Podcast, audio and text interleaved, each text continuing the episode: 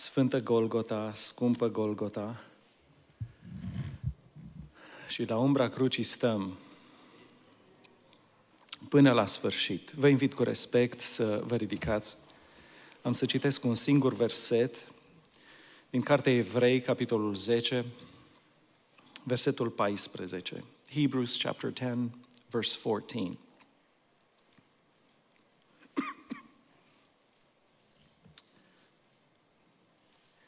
Căci printr-o singură jertfă, El a făcut desăvârșiți pentru totdeauna pe cei ce sunt sfinți.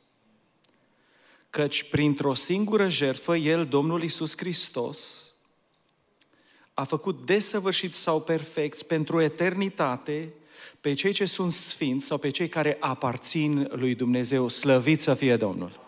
Vă invit cu respect să reocupați locurile.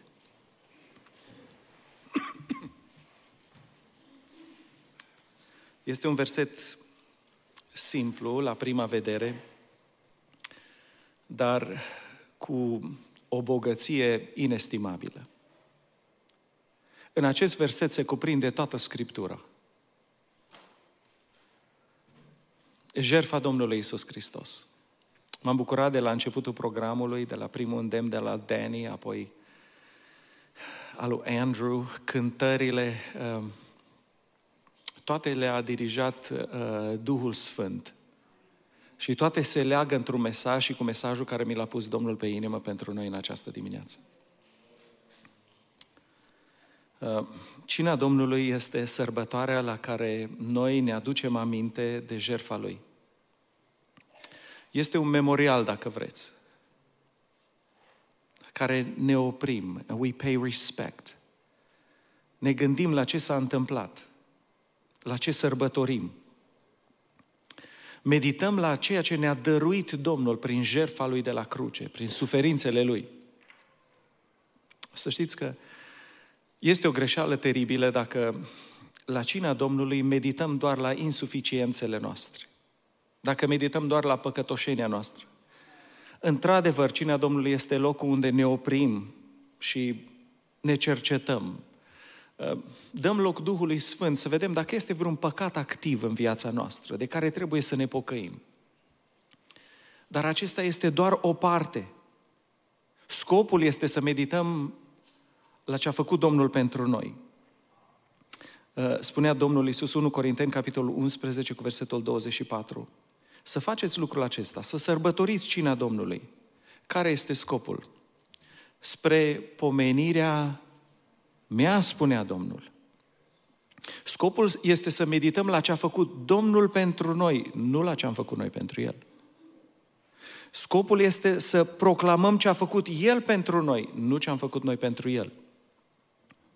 Spunea Domnul Isus în versetul 26 din 1 Corinteni 11, pentru că ori de câte ori mâncați din pâinea aceasta și beți din paharul acesta, de fiecare dată când venim la cina Domnului, vestiți sau proclamați moartea Domnului până va veni El. Mi-aduc aminte de un exemplu care îl spunea fratele Richard Wurmbrand. Și spunea el că erau doi frați. Uh, gemeni identici, au crescut în aceeași casă, au mâncat aceeași mâncare, aceeași disciplină, au ajuns la vârsta maturității. Unul a decis să-L slujească pe Domnul cu sinceritate, celălalt a decis să aleagă viața de păcat a lumii. Și a ajuns bețiv și bătăuș. Și spunea acest frate care nu era credincios, într-o zi a mers la crâșmă și s-a îmbătat. Acolo s-a luat la bătaie cu altcineva, bătaia a ajuns până la cuțite și în furia aceea și nebunia aceea a alcoolului l-a junghiat pe celălalt. Dintr-o dată s-a trezit din nebunie că era plin de sângele la cel care l-a junghiat. N-a știut ce să facă și a fugit spre casă. A ajuns acasă și l-a întâmpinat fratele lui și a zis, uite ce s-a întâmplat, ce să fac? Fratele lui a zis, dă-ți hainele jos, hai să schimbăm hainele repede. Jandarmii erau pe urmele lui. Au schimbat hainele și nu le-au schimbat hainele bine și au venit jandarmii. Și pentru că erau gemeni identici, jandarmii l-au luat pe cel care era cu hainele pline de sânge. Și când îl luau jandarmii, S-a întors spre fratele lui și a strigat, nu uita ce am făcut eu pentru tine. Nu uita ce am făcut eu pentru tine. Știți, la cina Domnului, prin cina Domnului vrea să ne spună nouă ceva. Nu uitați ce am făcut eu pentru voi. Nu uitați ce am făcut eu pentru voi. Pentru că a venit Domnul și s-a îmbrăcat cu păcatele noastre, cu haina noastră mânjită. Și a plătit prețul în locul nostru.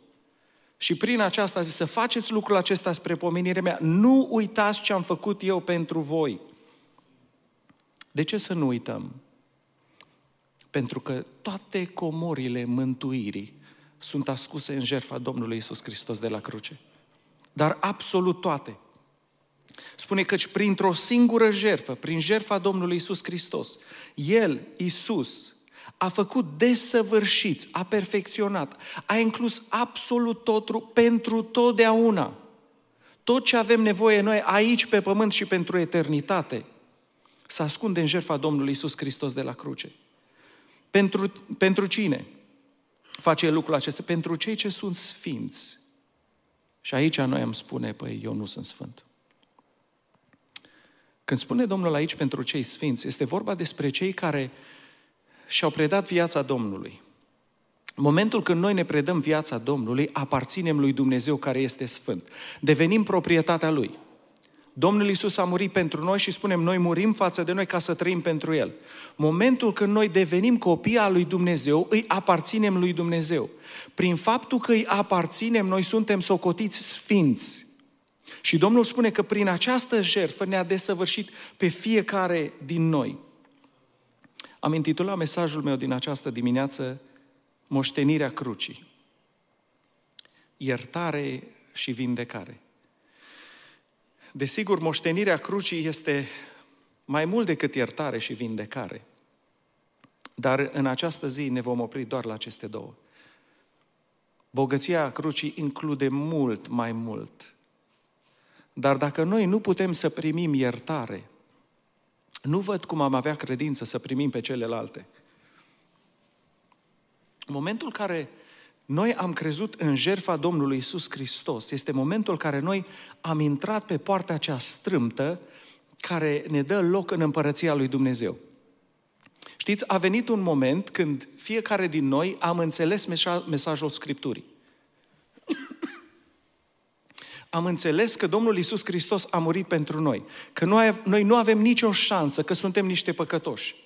Și în momentul acela am spus, da, Doamne, accept prin credință jertfa Ta de la cruce. Mă predau astie.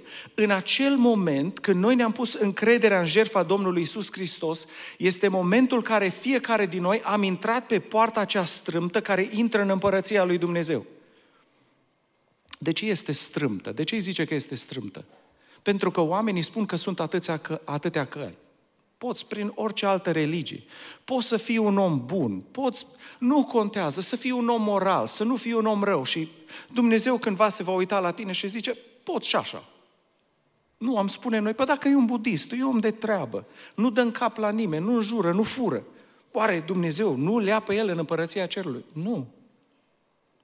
Nu este un alt nume prin care omenirea să fie salvată decât prin numele Domnului Isus Hristos. Nu este intrare în împărăția lui Dumnezeu decât prin poarta cea strâmtă care este persoana Domnului Isus Hristos. Doar prin credință în El intrăm. Și alții spune, dar chiar atâta, doar, doar să crezi în jertfa Domnului Isus Hristos și să intri.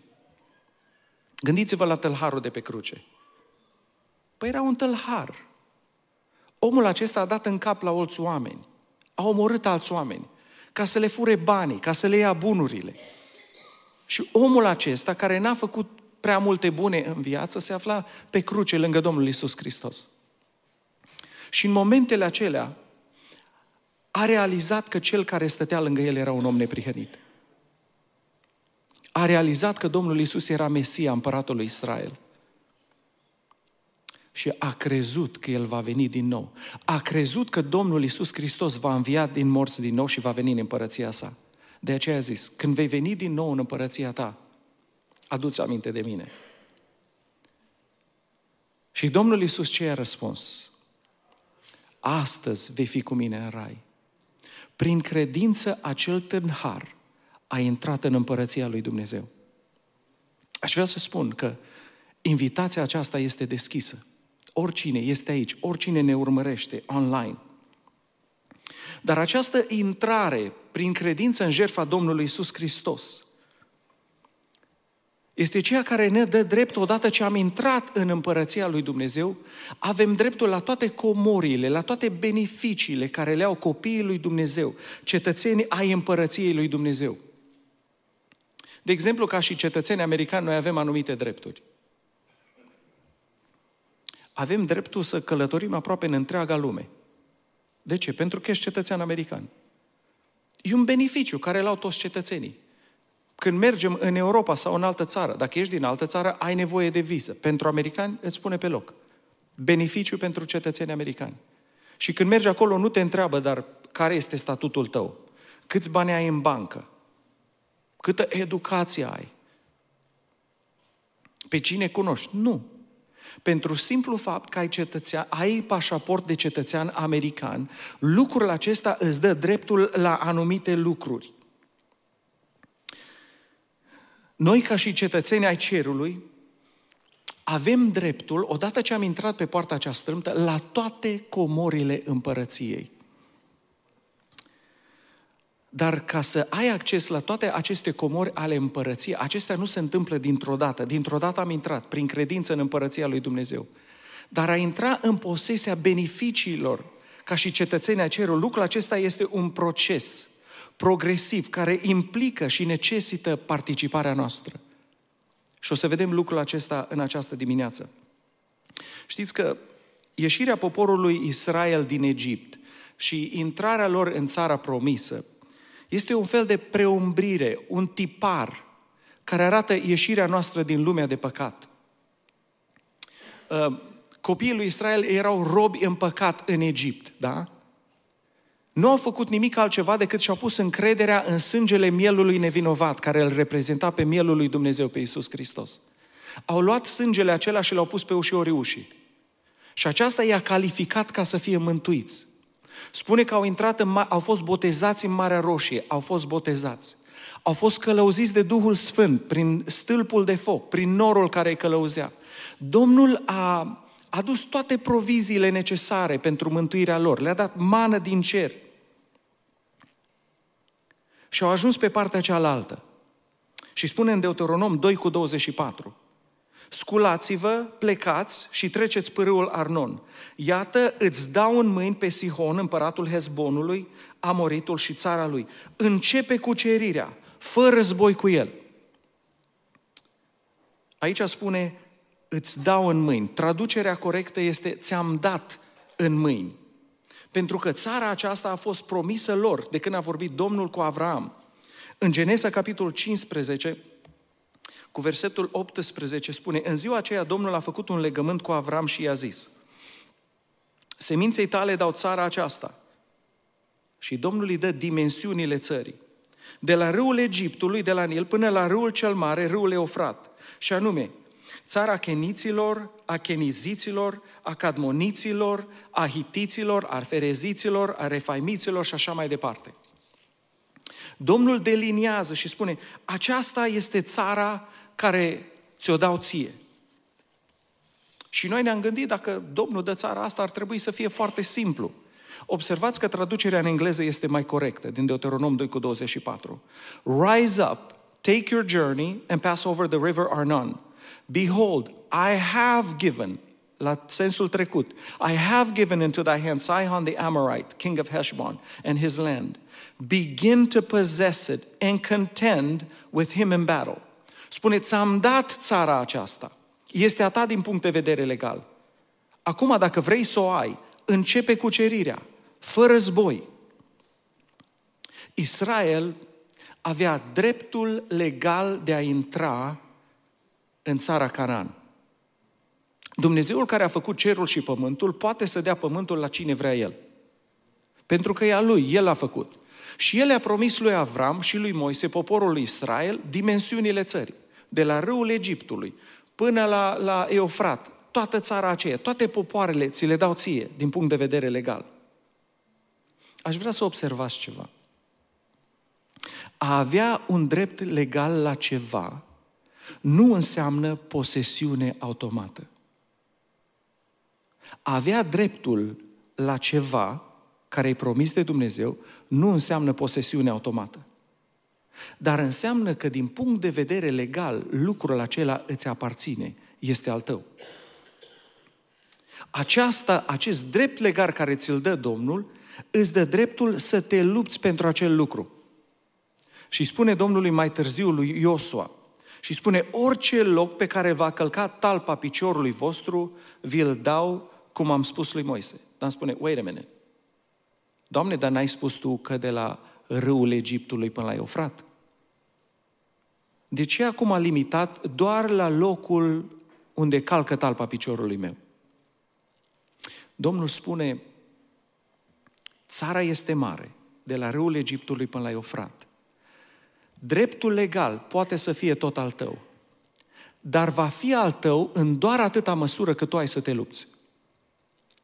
Ca să ai tot terenul acela, trebuie să ajungi acolo și să pui talpa piciorului. Well, aici e problema, pentru că să ajungă talpa piciorului tău undeva, acolo sunt popoare, acolo sunt uriași, acolo sunt cetăți întărite. Ca să pui talpa piciorului în țara promisă, aceasta înseamnă război. Aceasta înseamnă luptă. Și de multe ori oamenii obosesc. Și venim și spunem, dar n-a promis Domnul lucru cu tare și lucru cu tare. Da, avem dreptul la toate lucrurile care le-a promis Domnul. Le vom avea în măsura care noi ne vom lupta pentru ele. Știți, sunt lucruri spirituale care ni le dă Domnul prin har, care nu implică foarte mult efort din partea noastră. Ca mântuirea noastră. Avem un moment de recunoștință, avem un moment când vedem ce a făcut Domnul pentru noi. Credem în jertfa Lui. Ne conduce Domnul, ne dă toate proviziile. Ne bucurăm așa de mult. Dar apoi sunt binecuvântări care ni le dă Domnul pentru care trebuie să ne luptăm pentru care trebuie să facem război, pentru care trebuie să începem cucerirea. Știți, sunt credincioși care au impresie greșită. M-a mântuit Domnul, a fost foarte simplu, a fost doar o inimă sinceră. Am fost scos din lumea de păcat, din Egiptul, lumea acesteia. Am intrat în apa botezului, am fost condus de Duhul Sfânt. Nu mai trebuie să fac prea multe, nu trebuie să mă lupt, nu? Concluzia greșită este, dacă vrea Domnul să mă boteze cu Duhul Sfânt, foarte simplu, poate să mă boteze cu Duhul Sfânt, îmi cunoaște adresa. Nu trebuie să mă lupt eu pentru aceasta. Nu, nu trebuie post, nu trebuie rugăciune, nu trebuie stăruință. Dacă vrea Domnul să mă vindece, poate Domnul să mă vindece. Dacă nu vrea să nu mă vindece. Dacă Domnul vrea să-mi dea țara promisă, nu? Dacă țara canal, poate să-mi o dea. Promisiunile Domnului din Scriptură sunt doar dreptul legal care îl avem noi ca noi să câștigăm aceste lucruri prin luptă, prin a face război. Avem promisiuni așa de minunate pentru Biserica Emanuel. Știți că aceste promisiuni ni le dă Domnul dacă noi începem cucerirea, dacă facem război? Are Domnul promisiuni foarte frumoase pentru dumneavoastră, pentru familiile dumneavoastră, Știți că multe din aceste binecuvântări le vom avea doar dacă facem război, dacă începem cucerirea?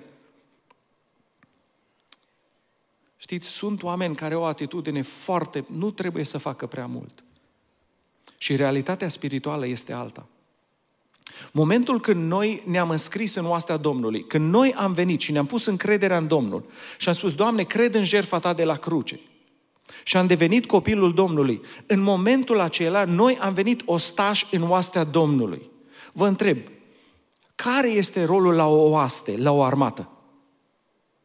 Să se lupte, să facă război.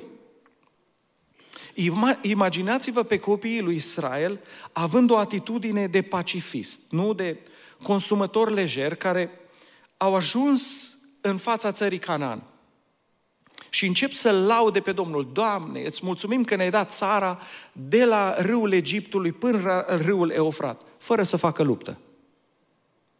Să-i cânte cele mai frumoase cântări pentru promisiunile Domnului, fără să facă război. Ce am zice? Nu ni se pare ridicol o astfel de atitudine? Stau pe cealaltă parte a râului și zic, Doamne, îți mulțumesc că ne dă, fără să treacă pe partea cealaltă.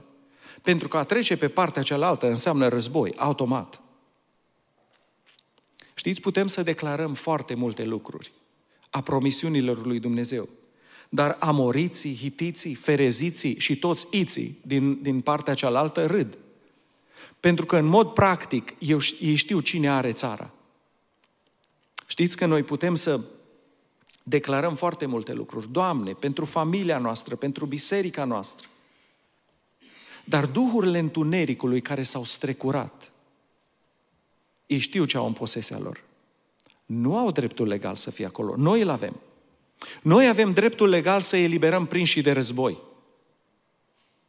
Dar duhurile întunericului spune, noi am ocupat locurile acestea. Avem dreptul să eliberăm pe cei care sunt apăsați de vrăjmași.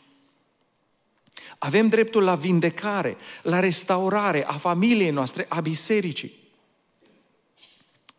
Lucrul acesta înseamnă război, război spiritual.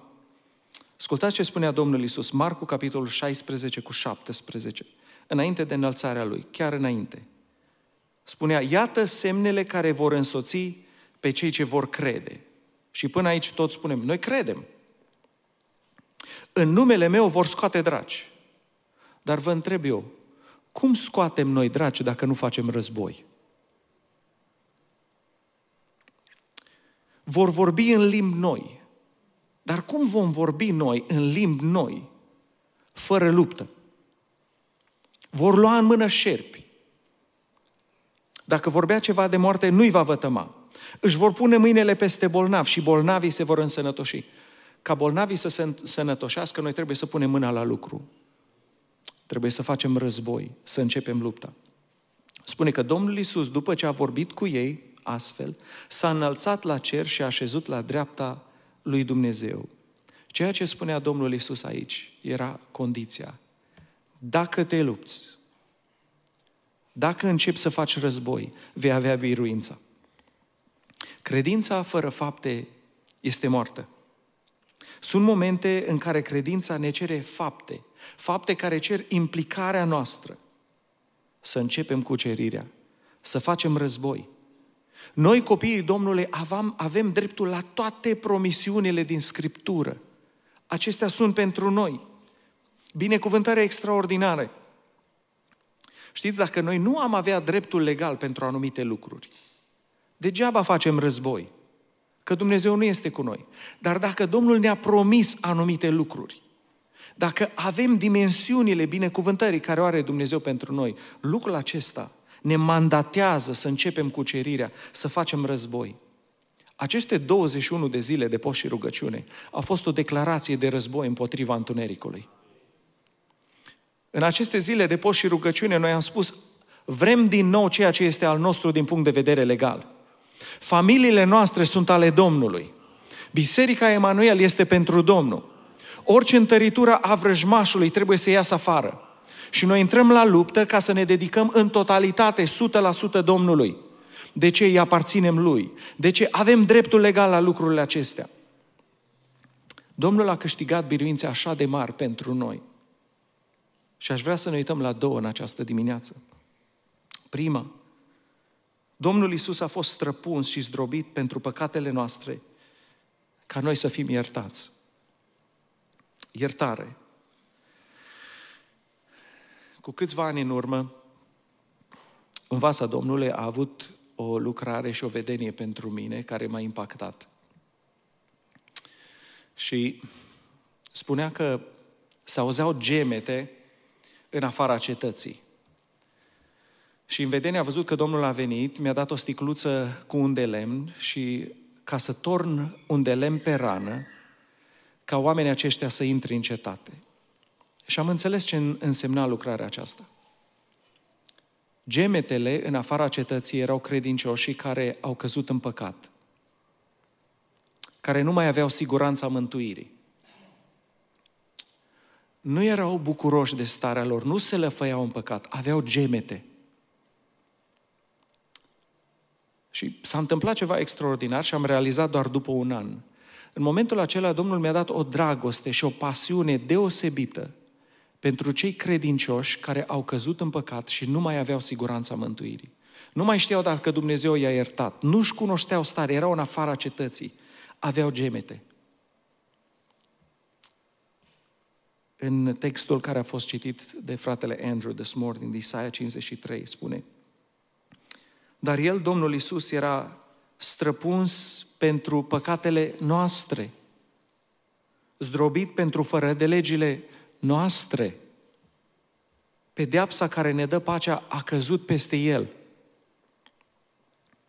Ne spune că Domnul Isus Hristos a plătit prețul păcatului ca eu și dumneavoastră să avem dreptul la iertare. Aceasta este moștenirea noastră, este dreptul legal. Spune cuvântul Domnului 2 Corinteni 5 cu 21. Pe cel ce n-a cunoscut niciun păcat, pe Domnul Isus Hristos.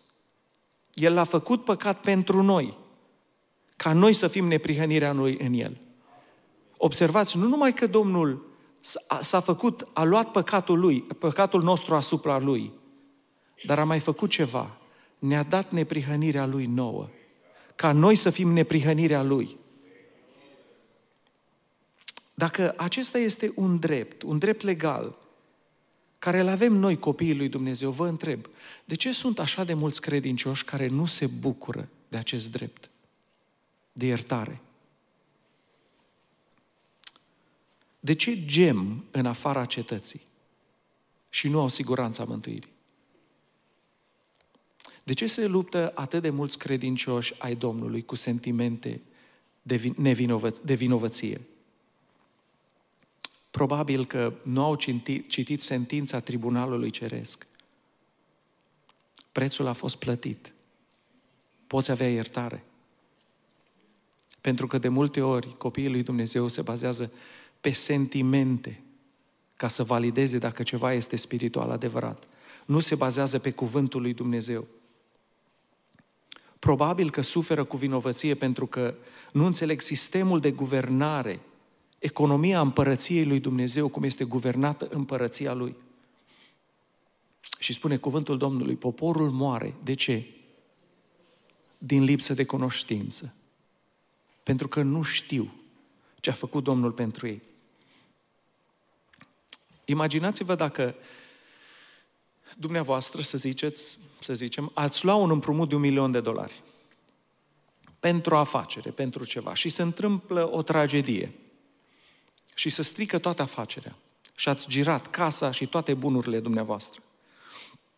În momentul acela, persoana care v-a dat împrumutul are drept legal asupra dumneavoastră. Poate să vină să vă ia bunurile care le mai aveți.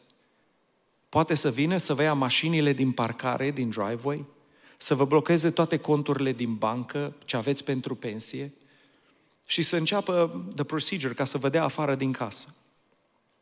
Dar dacă un om multimiliardar aude de cazul dumneavoastră și este milă de dumneavoastră, merge la persoana care v-a dat împrumutul și întreabă cât îți este dator?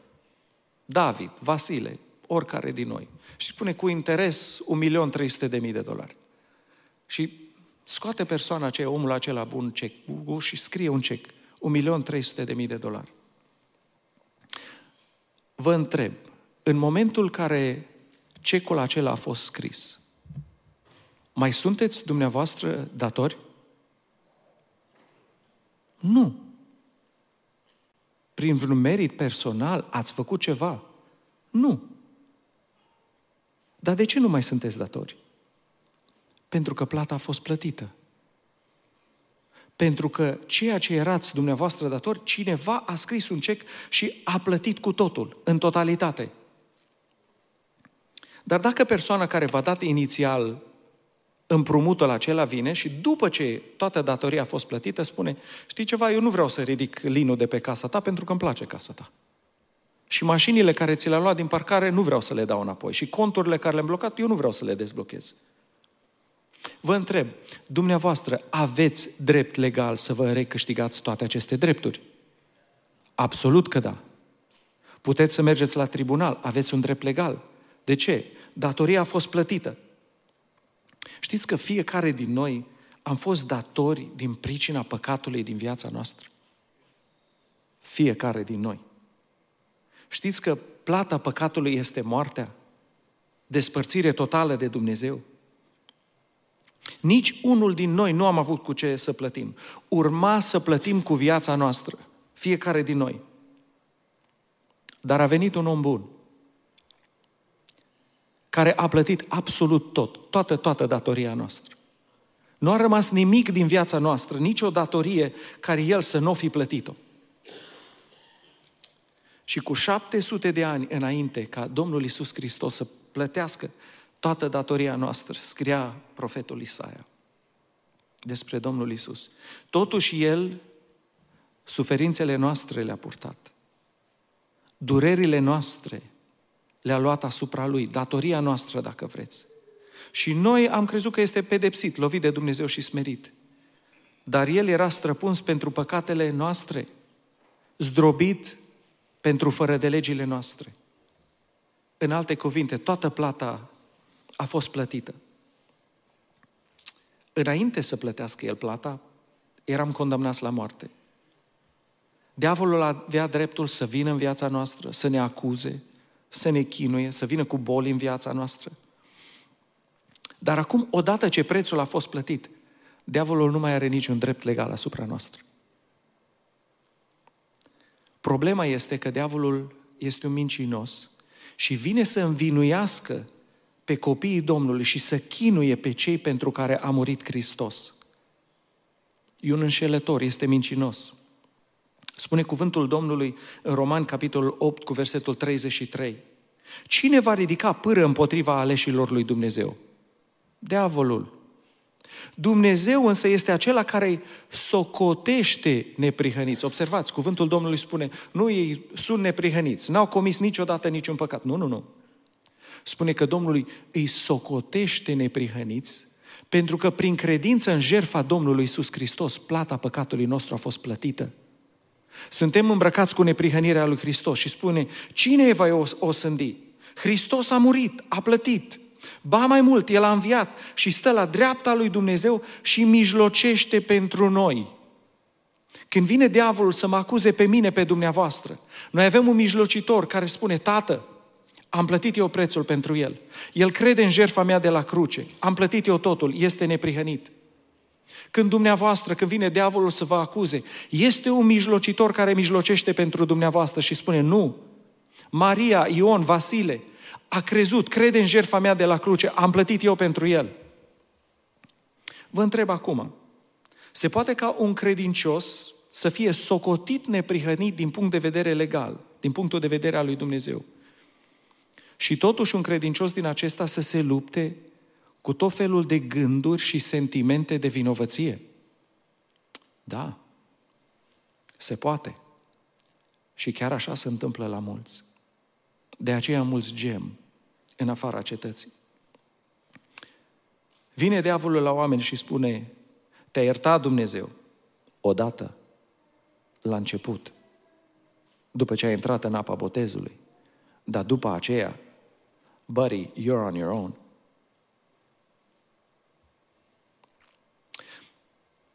Iartă, la alții vine și spune, iartă Dumnezeu păcatele. Dar alea mărunte, pe celelalte, that's on you rămâi cu ele. Sau alții spune, iartă Domnul păcatele, dar tu ai păcătuit de prea multe ori și ai întrecut uh, mila și bogăția Harului lui Dumnezeu. Ai reușit să, uh, să folosești, să cheltuiești tot Harul lui Dumnezeu și tu ai păcătuit peste. Toate acestea le-am auzit în discuțiile cu frații, de-a lungul anilor de slujire. Aș vrea să spun în această dimineață că dacă ești sincer, dacă îți pare rău de păcatele tale, indiferent de cât de mici, cât de mari sunt, de câte ori ai păcătuit, dacă tu vii cu sinceritate înaintea Domnului să-ți mărturisești păcatele, bazat pe cuvântul lui Dumnezeu, sentința tribunalului ceresc este iertare. Spune, dacă ne mărturisim păcatele, aici implică sinceritate.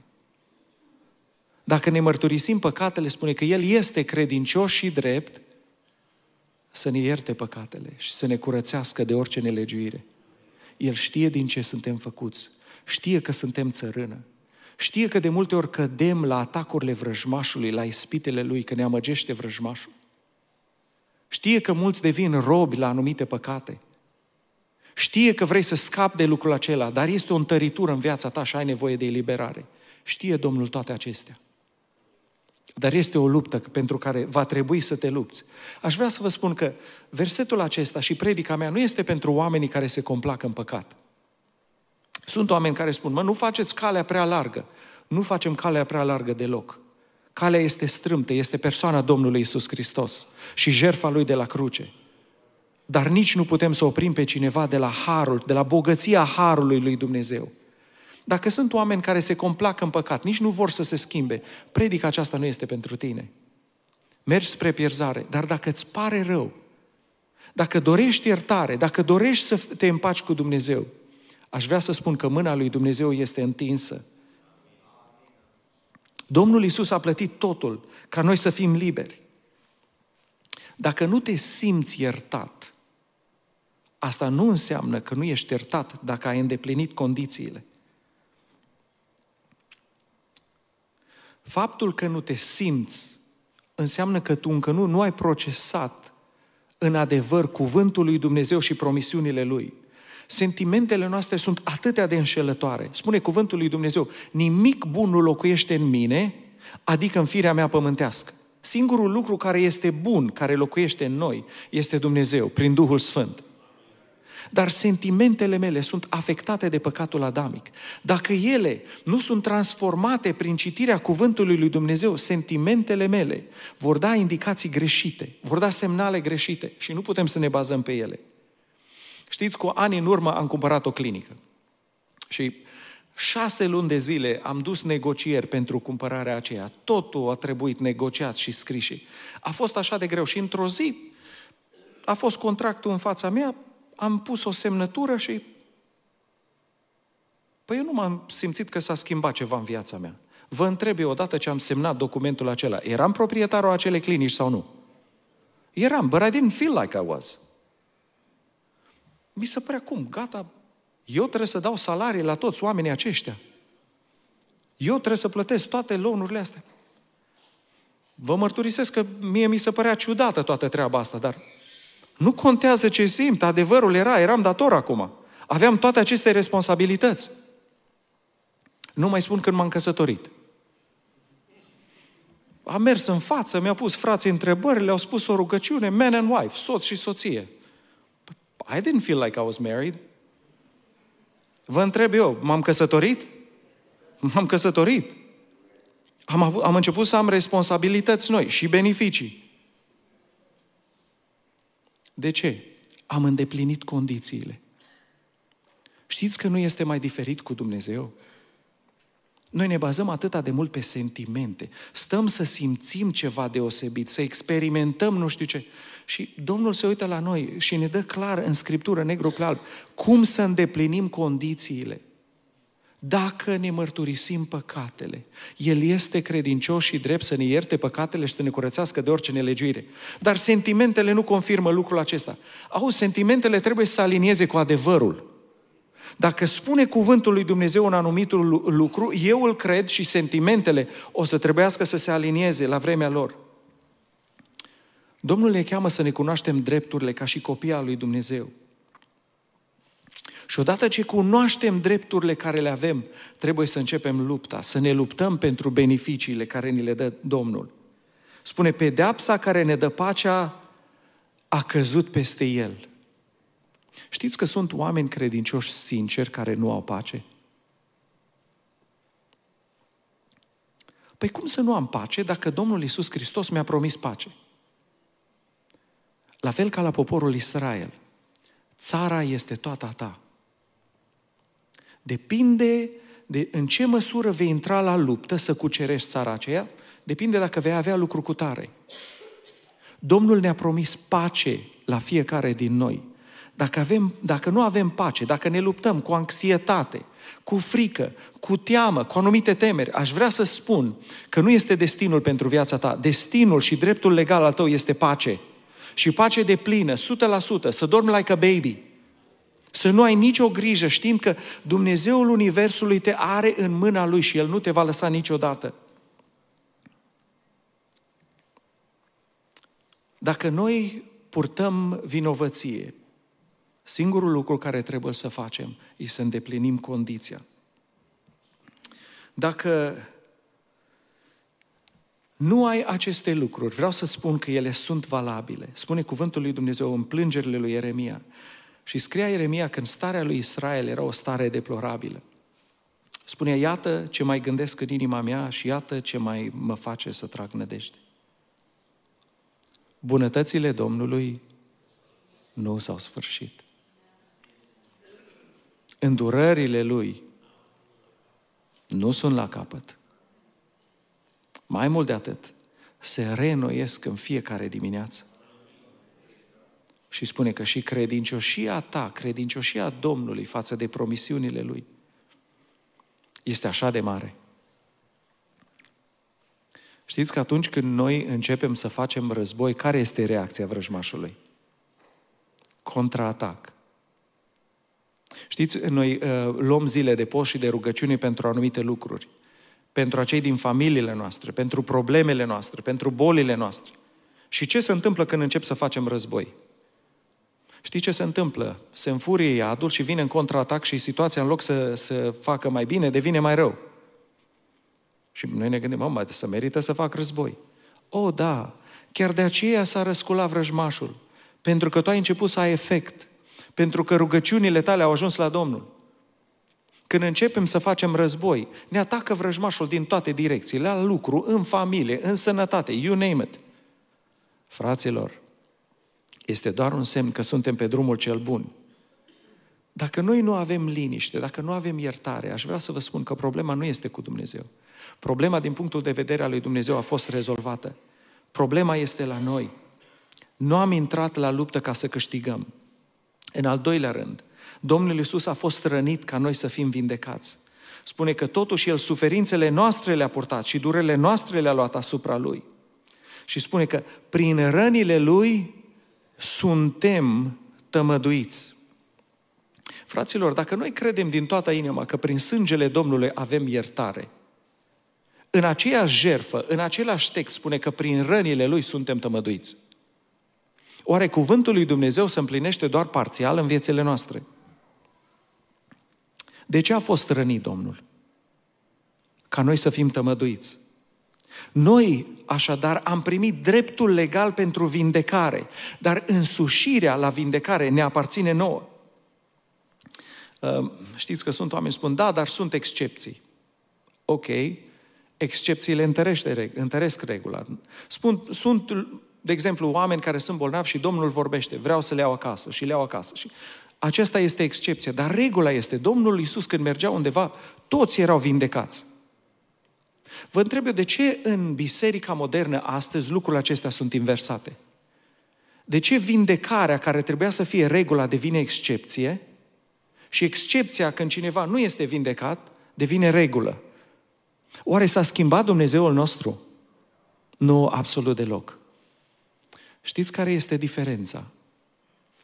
Noi nu mai mergem la luptă să cucerim, să facem război ca să câștigăm ceea care este dreptul nostru legal. Noi avem dreptul la vindecare. Prin rănile lui, spunea Petru, am fost tămăduiți la cruce. Ne aparține însușirea acestui adevăr.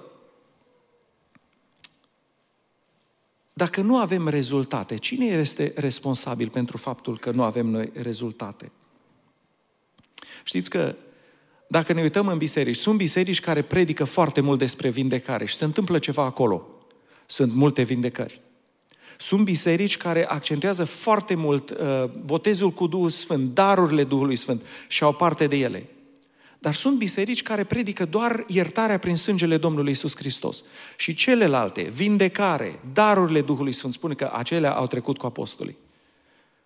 Și ne mirăm că în bisericile acelea aproape nimeni nu este vindecat, nimeni nu este botezat cu Duhul Sfânt, nu sunt profeții, nu sunt lucrări. De ce? Se mulțumesc cu foarte puțin. Și dacă ne mulțumim cu foarte puțin, o să rămânem cu foarte puțin. Astăzi, la cina Domnului, noi proclamăm omenirii că prețul pentru păcat a fost plătit. Astăzi noi proclamăm că prețul pentru vindecare a fost plătit.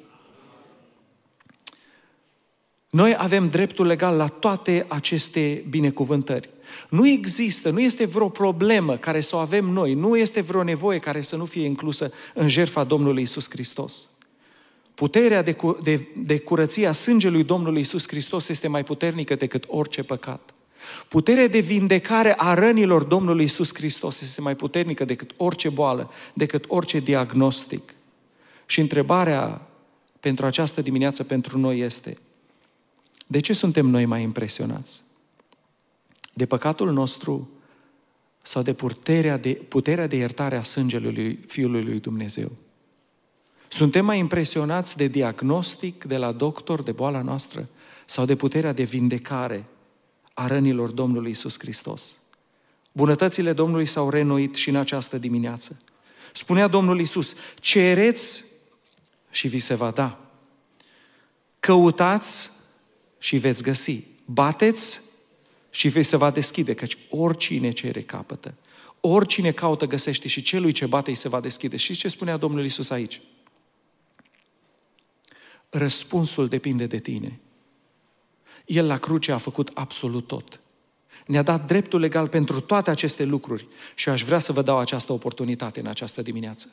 Să venim la Domnul și să îi cerem iertare pentru că este dreptul, dreptul nostru legal.